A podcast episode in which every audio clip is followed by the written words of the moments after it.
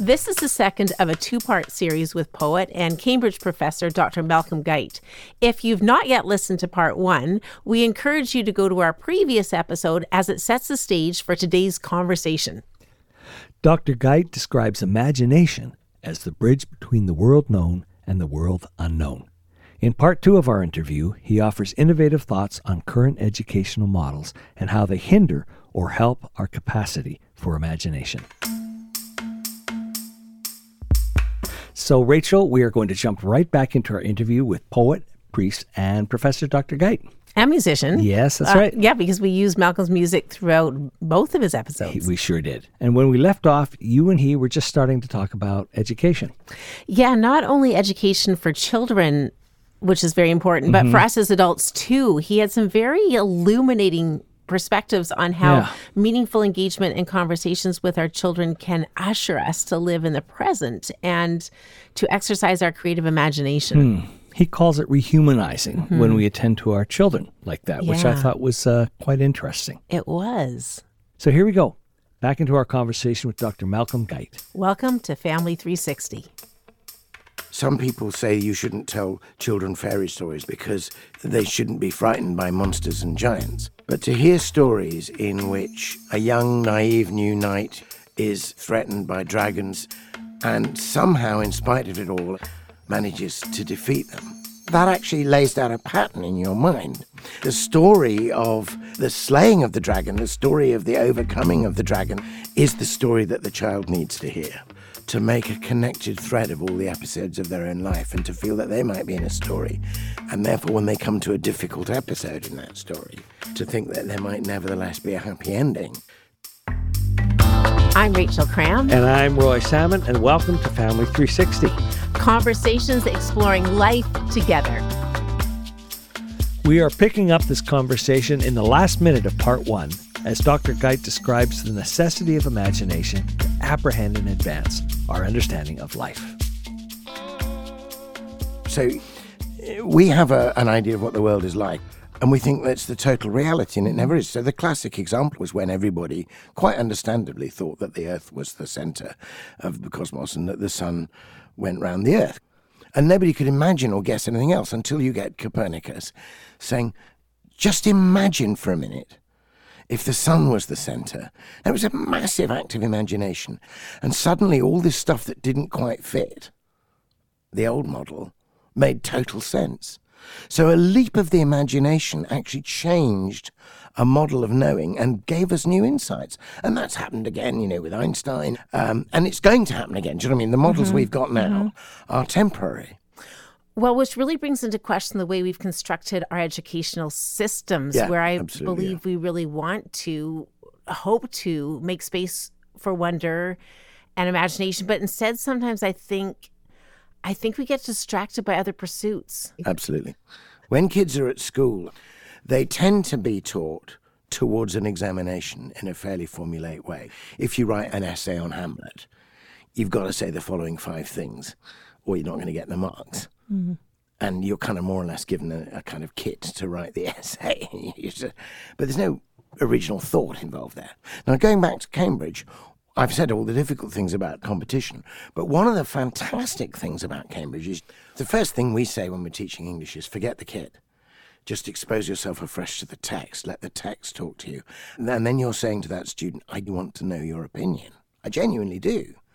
You're well, I think often students have a really hard time believing that somebody like a professor at Cambridge genuinely wants to know. No, I mean, opinion. 'cause you learn. Do you genuinely I do genuinely to want to know because partly because I think the way, say, a play like Hamlet works is that it's got so much wisdom in it, much more than Shakespeare himself could have consciously known, that Hamlet will become a new play and have genuine new insights every time it's read in another generation. So I'll give you an example. There's a very strong feeling, quite understandably, and in fact entirely correctly, on the part of the rising generation, you know, if you think about Greta Thunberg, that the adults, you know, my generation, are screwing up the world and not paying attention to the essential realities, and that we're trashing the world and they're going to have to fix it if they even survive in it. Mm. So I heard a brilliant exposition of Hamlet in which they pointed out From one of your students, you from heard one of my this? Mm. students, in which they pointed out that if you think about Hamlet in terms of two generations, the old generation, you know, Claudius and Gertrude and Polonius, are all entirely corrupt. They're self indulgent and they're destroying the state. And it's the younger generation who see that there is something rotten in the state of Denmark and are trying to do something about it. They're actually protesting. And in fact, all the young people at the beginning of the play in the court are trying to leave it because they can see how awful it is.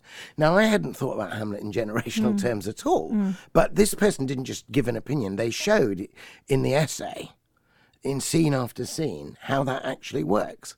Hmm. Now, that's an insight that they brought to the table because of their circumstance right now and the way the world is. And that's part of the genius of Hamlet as a play, is that it's so full of truth to life that it's mm. adequate to each new generation. Mm. So that kind of thing is really exciting. If I was teaching, you know, in a high school where they just have to say the following five things that everybody knows about Hamlet, we'd have never had that conversation. Mm.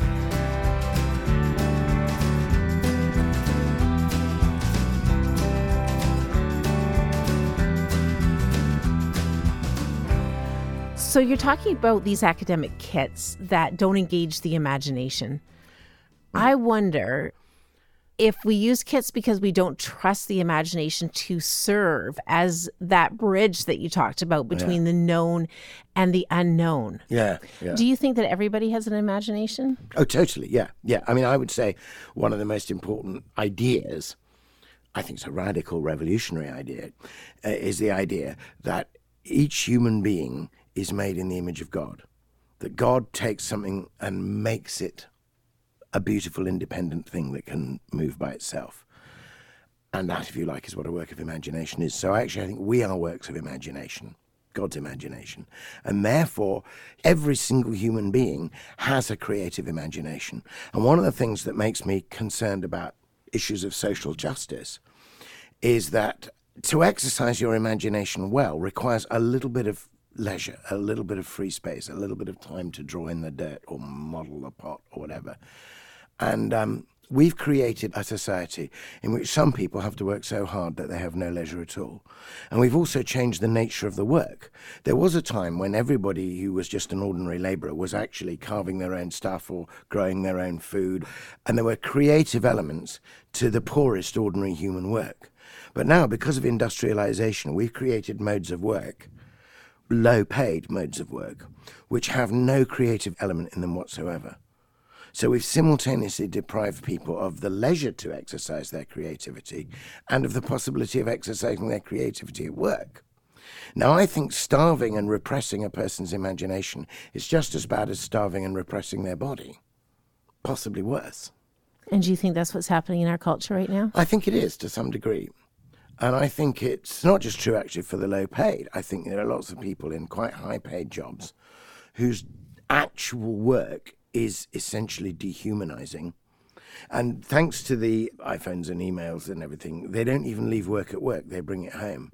So, the very time when, let's say, their children might be rehumanizing them and teaching them to live in the present and inviting their parents to exercise the creative imagination by telling their children a story, the wretched parent is answering an email because they're afraid that if they don't answer this email now, they won't get promotion or they'll lose their job.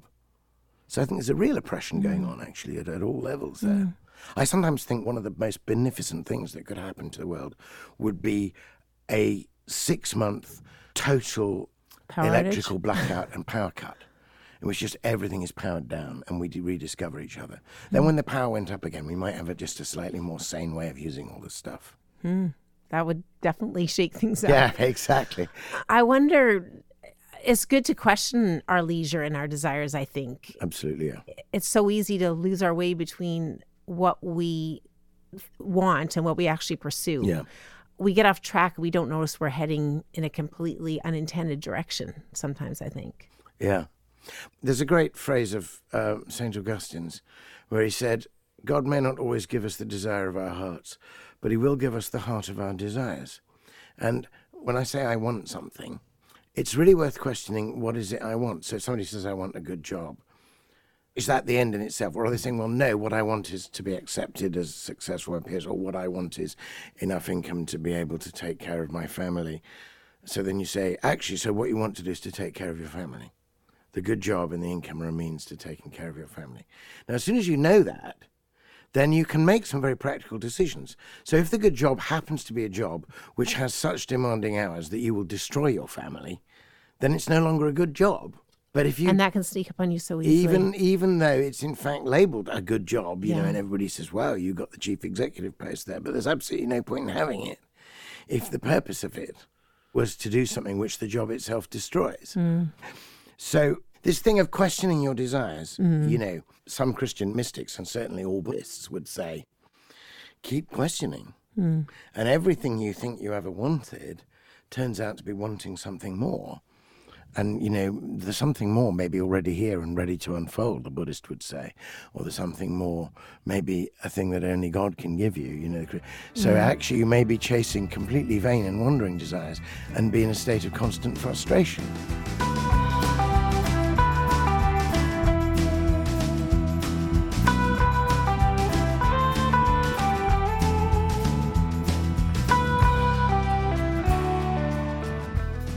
That's such a struggle. Yeah. I think often not something we realize until the second half of our life. Hmm. I think our parents or grandparents can tell you that's what's to come, but you just don't get it Yeah, when no, you're you younger. don't. You don't believe it's going to be true.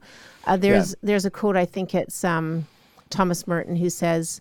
You can spend your whole life trying to climb the ladder of success only to get to the top and realize you've got the ladder against the wrong wall. Yeah. Yeah. I mean, that's why it's fantastic. I mean, the U2 song, I still haven't found what I'm looking Mm. for, is so honest and so superb. You know, Yeah. it's just kind of, you know, a great song. yeah. Malcolm, can we circle back to your comments about questioning what it is we really want versus chasing in vain? Because Yeah, I sure. think this topic is a huge one. Like yeah, absolutely. Yeah. when a parent drops their child off at school, even yeah. what's a message that you that you'd recommend that they be giving to their child? What what's the question that a parent wants to lead a child to be asking? What gets them on the path that lets them attend to the present and get all they can out of those years? Uh, I mean, I'm not sure that you can do that all in one question on the first No. day. But I think No. you, I mean, I would certainly want to say, and in fact, I probably did say, my daughter was enjoy every minute. Just in, this is a wonderful thing in itself. So I'll tell you the thing I do say to my students when I'm teaching them how to write. And I have to show them how to pass the exams. I have to you know, Yeah. give them some idea of the kind of writing that's involved. And one of the things I say to them is, I said, you know how it is when you visit a place with beautiful buildings, and there's certain things you're really hoping to see, but unfortunately they're all covered in scaffolding, and the scaffolding sort of obscures the view, and you're really annoyed, and you think, well, I'll come back someday when the scaffolding's not there, and I'll really enjoy this building. Mm-hmm. As far as I'm concerned, the entire process of assessment and examination is just ugly scaffolding, necessary scaffolding, but ugly scaffolding around the great edifice and cathedral of literature. And I said, I have to teach you how to climb the scaffolding and pass the exam. But my main concern is that you should actually enter the building and take possession of it, and that you should come years after this with no thought of any honor or reward and with not the least shadow of an exam crossing your path, that you should remember Hamlet and remember Milton's Paradise Lost and remember uh, these beautiful tales of Chaucer and think when you're waiting for a bus or you come home and nobody else is at home and you pull a book off the shelf and that you should wander into these books you read and enjoy them for their own sake. I love what you're saying there, and I'm thinking as a as a parent, it, it requires a deeper kind of question, a different view to supporting your child's educational journey. Right. Because I think the easy question can be, "How did you do on your exam? Yeah, yeah. Um, you know, how, what did you get on that essay? Yeah, yeah, yeah, exactly. You no, know, no, I think and it, it requires a much deeper understanding of your child, even Yeah, no, to be able to you ask them those type of questions. And I think that what did you Uh, enjoy what is a fabulous really good. question. It's a Yeah. really good question, a really important question. And um, Can you give a few other questions like that? I, I, I, I think sometimes we just need some some Yeah. launching questions. What did you enjoy? So, what did you enjoy? What did you discover? Tell me what surprised you yeah. um, in your subject.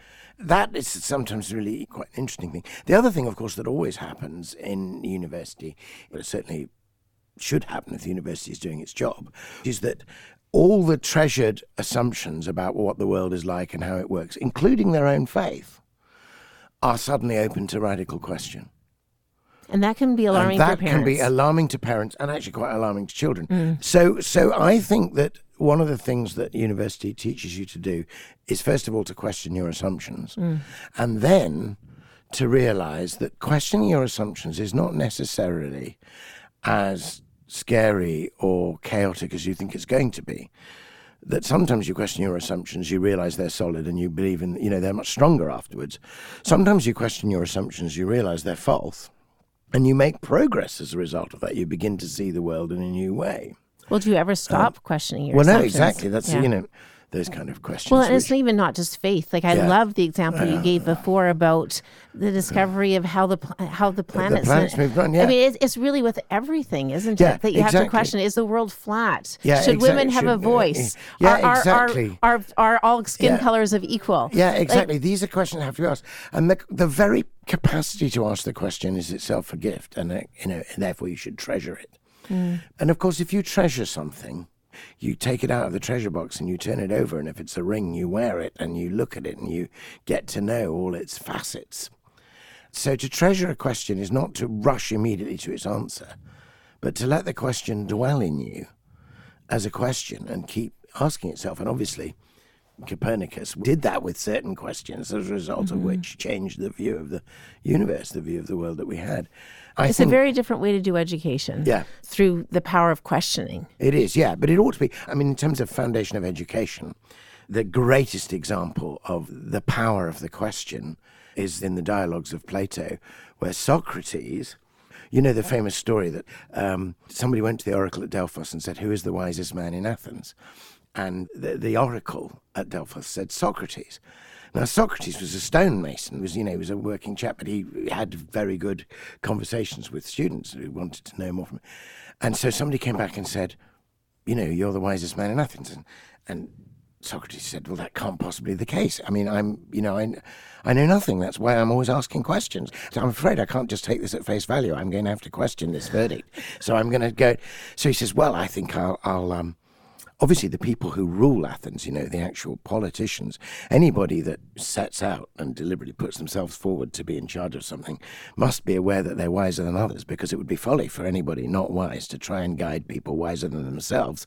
So I'll go and ask a series of questions about truth and wisdom of the politicians, which he does. And of course, he realizes they're completely foolish and self contradictory. So he realizes, oh, gosh, well, they're not very wise after all. And then he goes and asks the poets. And then he discovers that when you talk to the poets individually, they don't know any more than you do about what's really going on in their poem. And then gradually he goes through all the classes of society and he realizes that everything that appeared to be knowledge turns out to be disguised ignorance. Mm. So he's really confused. And then it suddenly dawns oh, I get it now. I'm the only man in Athens who admits that he's ignorant. Hmm. We're all ignorant. But I'm the person who says, I'm ignorant. I need to ask questions. And the only reason why I've been called wise by the oracle at Delphos is because I'm the one person who recognizes there's a limit to his knowledge and wants to ask the next question. Hmm. So then Socrates' technique is constantly to ask questions about what we think we know in order to advance knowledge. And of course, in the end, that gets him into trouble. And he's arrested and executed for corrupting youth because he encourages young people to ask questions. Mm.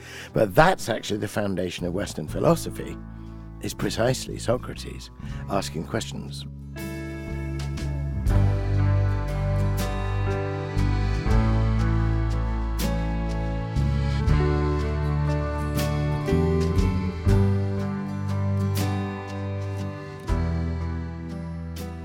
Can I just because this is going to go off on a little bit of a tangent, and I don't know if you'll be able to jump onto this or not, but I'm going to go for it with you.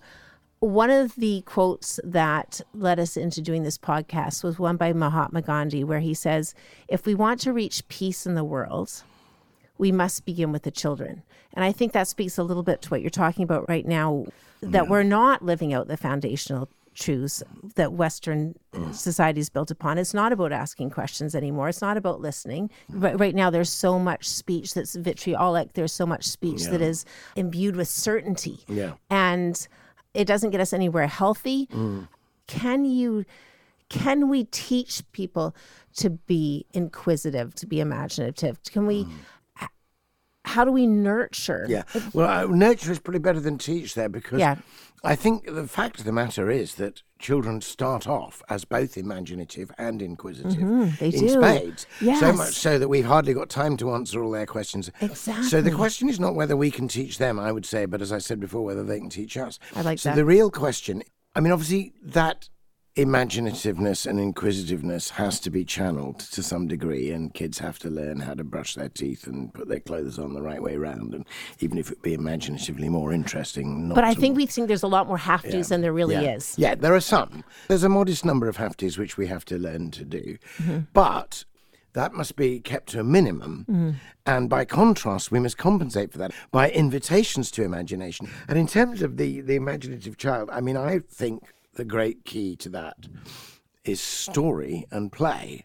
So telling a child a story and then stopping partway and asking the child how they think the story would go on, or reading stories that the children love and then saying, let's make up one of our own in the same world, you know. My father read to me The, the Hobbit, for example, when I was really quite young. And um, it was really interesting because he really enjoyed doing it and he had different voices for all the different characters. So he just in the very act of reading showed that he was imaginatively engaged in it. And you know, he was a busy man and he always took the time in the evening. But our bedtime, we had a very clear routine, and our bedtime routine included, you know, we would eat earlier actually before dad got home and got ready for bed. And then when dad came home, I think before he had his supper, he would come through and read to us. He'd say, Well, that's at the end of the chapter. And we'd be saying, Oh, just one more chapter, Dad. You know, and he'd sometimes stay on and read another one, you know, as a special treat. Now, you uh, also mentioned play. Yeah. You gave a great example of story, which makes me want to run home and read to my kids more. So thank you so much for that. That's cool. But you also said that play is a key to imagination. Can you say more about that? Yeah. There's so much that we're discovering about play. Yeah, absolutely. So my father read, but my mother would tell me stories about King Arthur and Lancelot and Guinevere and Galahad, and I would ask more questions. It was great, and she would answer spontaneously and tell me more or tell me another story. And after my mother had told me those stories, my mother made a. Uh, a shield for me, which she covered in embroidered cloth, and um, somebody carved a sword for me, a wooden sword, and I would go around, sort of imagining myself on a horse, and play out in my mind all the stories and like be the different parts. And then my sister didn't always want to do this, but if I could get my sister to kind of engage in it, we would act out those things which we'd heard and make up new adventures. And what does that do for your mind? What does that do for the mind of a child to have that kind of fantasy play? I, I, I, I wouldn't want to answer that as a direct question. If I answer what does it do for the mind, that immediately makes it a utilitarian thing. Ooh, good point. Like you're saying, like, what's the use of it? I mean, how do I use stories to make my kid more imaginative so they can be a success in life? Is the way Ooh, that I like how you took that. Okay. You know, I didn't. Even, it's just fun, like it's play, and I just delighted in it because the stories are marvelous. Now, much longer term, I could say that uh, to hear stories in which a young, naive new knight who hasn't won his spurs yet is apparently threatened by dragons or ogres or, or wicked enchanters, and somehow, in spite of it all, against all the odds, manages to defeat them. That actually lays down a pattern in your mind. So G.K. Chesterton said this. He said, Some people say you shouldn't tell children fairy stories like the story of Jack the Giant Killer because they shouldn't be frightened by monsters and giants. And Chesterton said, It doesn't take fairy stories. Children already know about monsters and giants because they have to live with adults. It's not that they're not going to know about giants, but they may never hear that little Jack can defeat the giants. Hmm. That actually the story of the slaying of the dragon, the story of the overcoming of the ogre, is the story that the child needs to hear. That's the important thing. So I do think that narrative and story helps a child to make a connected thread of all the episodes of their own life and to feel that they might be in a story. And therefore, when they come to a difficult episode in that story, to think that there might nevertheless be a happy ending. Hmm.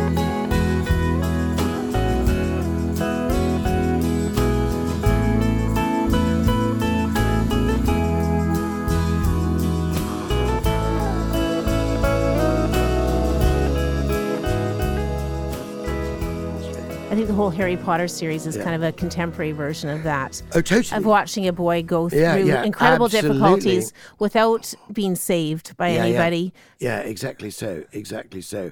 And one of the great things about Harry Potter is the discovery that he has resources within him that he didn't know he had and which can be released. There's a wonderful episode in the first one which speaks really well to children's sense of growing up of their own identity and who they are. There's a bit where where Harry Potter begins to wonder whether the sorting hat had put him wrong and whether he might really be in Slytherin, and mm-hmm. he feels that. But when he's having that comforting conversation with the headmaster, With and he Dumbledore, says, "Should yeah. I have been Slytherin?" and and and Dumbledore says to him, "You pulled from them the very thing you did." Shows you who you are, and you know he, Harry kind of grows into a sense of his own identity through reflecting on what he was surprisingly able to do. And you know, I think there's a huge amount of wisdom in that for kids. Yeah. Well, we're so fortunate because there are so many excellent books for children and for young people Yeah, now that really yeah. do address that capacity for resilience in the face of adversity. Yeah. And I would love to talk to you about that more. But I think we're kind of running out of time. Okay. I wonder, as we're about to close, is there a last thought you'd want to offer regarding how we can nurture, and I love how you picked up on that word, how we can nurture the imagination in ourselves and in our children? What would that be? Well, I think the nurturing of imagination is something we receive from other people's imaginations. That to read a great story, you know, to read poetry or see art, to immerse yourself in, see a great film actually that has that sort of imaginative quality. That's not simply like a moment when you have quote unquote consumed something as though you've got it and then you discard it.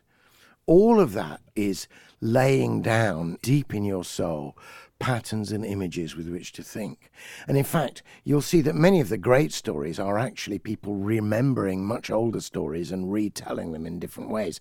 We'd mentioned Harry Potter, but the story of the person who doesn't really realize who he is and is living with somebody who's not his parents and who has to discover in a strange way against everybody else who he really is. Well, that is actually straight out of the Arthurian legend. Mm-hmm. That pattern is a deep mythical pattern. Now, that's not to say that J.K. Rowling is in any way being kind of unoriginal, but you can bet your bottom dollar that she knew and loved those stories as a kid and that they were deeply patterned in her. So, uh, one of our problems generally in our culture is that we privatize and individualize everything, and we all see ourselves as isolated little individuals, right? And we think of, therefore, imagination as limited inside our skull and some kind of private possession that we then nurture as though it were sort of pot plant, you know, in, a, in some corner of our private apartment. But actually, imagination, the human imagination, is a big continuum. It flows in and out of our different minds. There is a collective power of myth making, shaping, and storytelling, a stream into which we're born, or a tree of which we are a branch. And we we can't imagine privately. Even when we've made up our own mm. peculiar little story, mm. we're actually taking and reshaping all the great stories that are out there and throwing them onto another generation. So to read everybody else, to hear stories from others, and to tell a story in response to a story, that's how human culture started. And, you know, we have to get back to doing that in some way. Wow, what an amazing answer. Malcolm, thank you so much. I know that you are at the end of a very busy speaking tour, and this conversation has gone much longer than we planned. But thank you so much for sharing in this way and for your time. There's so much more I would love to ask you, but my imagination has certainly been stirred by listening to you speak, and I thank you so much. That's great. Thank you.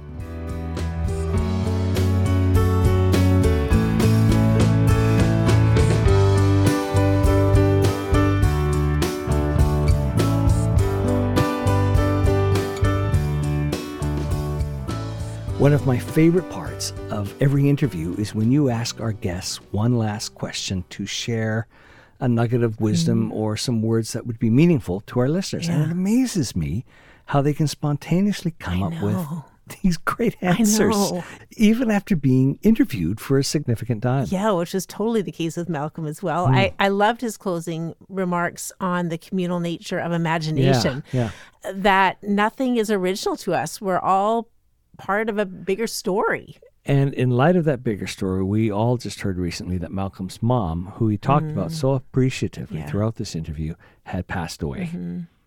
At 101. Yeah. And she was still quoting poetry to her friends and family. So our condolences and our thanks to Malcolm. And our deep thanks to his mom, Sheena Guite, for the legacy that she's left for others to weave into their own lives. Hmm.